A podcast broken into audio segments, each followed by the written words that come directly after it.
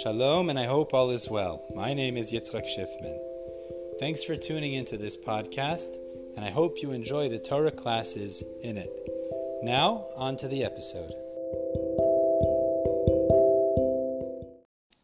Moving on today in Parshas Bereishis with the third Aliyah with Shlishi, Ezra Hashem, our learning should be as a tremendous chus for our brothers and sisters in Eretz Yisrael and throughout the world. Mm. We should only hear good things. So we're picking up in the story where Adam is presented with all the animals, and he calls them names, as we said, and that's what became their names for posterity. And as Rashi learns, upon seeing that each of them had a benzug, had a partner, and he didn't, so he pined for a partner. So Hashem cast a, casted a sleep on Adam HaRishon. He took a part of Adam's body from his side fashioned that into Chava, and Adam acknowledged that this was the perfect match for him. Lazos Yikari Isha, this will be called woman because Meish Lukach Azos.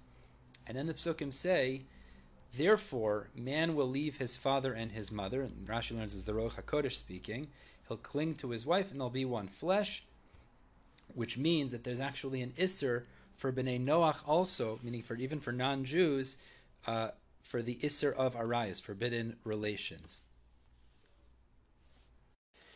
Now the psukim say Adam and Chava were both arumim; they were both undressed and they were not embarrassed. Rashi explains that even though Adam had tremendous chachma to call each animal what its essential nature implied, they had not yet developed, without really the Yetzer Hara until after this story, the ability to be mavchen bein tov l'ra. Very interesting Rashi and therefore he didn't have the das or the understanding to be embarrassed by being undressed. So therefore they were embarrassed, they were naked, and they were not embarrassed.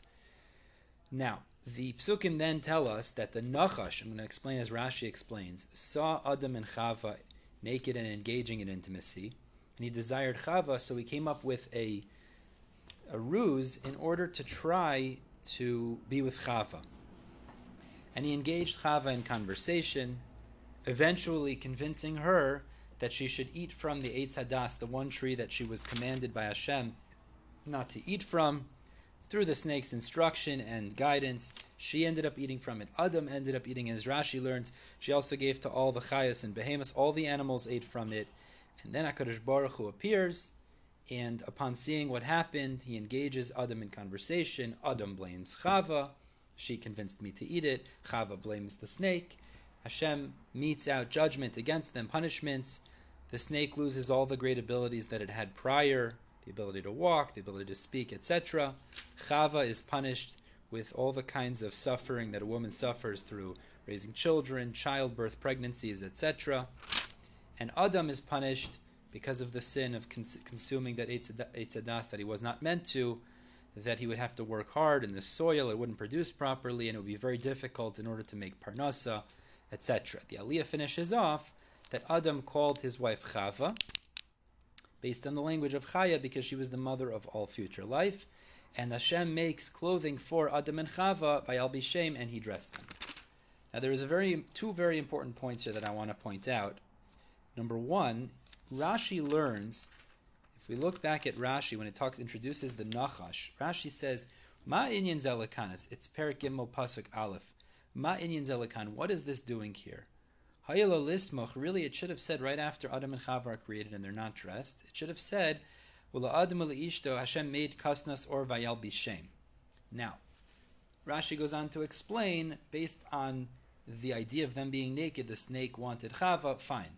But the point is, Rashi clearly is learning that even before the sin, Hashem would have made them clothing to wear.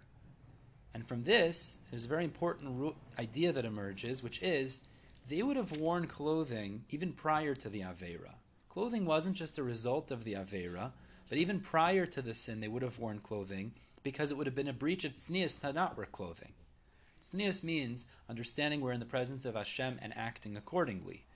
So therefore, Hashem would have made them clothing. The only reason it mentions the incident of the snake is because it follows the fact, as Rashi goes through, that they were naked and the snake desired chava. But they would have worn clothing otherwise, even even even if they even if they wouldn't have done the avera. So that's point number one. Point number two, this is a tremendous idea as well, is that even after the Avera, they sinned, they, they made themselves, as Rashi says, naked of the one mitzvah that HaKadosh Baruch Hu commanded them, to not eat from that tree. The end of the Aliyah finishes off, Ya'as Hashem Elokim la'adam le'ishtay kasnes, or not only did Hashem make them comfortable clothing to wear, but it says Vayal Bishem. He even dressed them. And Chazal teaches Vayal Bishem means the godless here is, even after they sinned against him, Hashem still had love and mercy on them, he wanted to show them that. He didn't just make them clothing, but he even went through the effort of being their personal assistant. He helped clothe them as well, which is a tremendous thing. Someone sins against an individual, you get upset, you don't have anything to do with him. The one mitzvah Kadosh Baruch Hu gave Adam and Chava, and he still goes out of his way after to not just make them clothing, but even to help them get dressed. Stopping here at Revi'i. Be'ez Hashem will pick up tomorrow with Revi'i. And we'll see what the fallout is of this Avera being banished from Gan Eden. As the will pick up tomorrow with Revi'i. In the meantime, everybody have a wonderful day.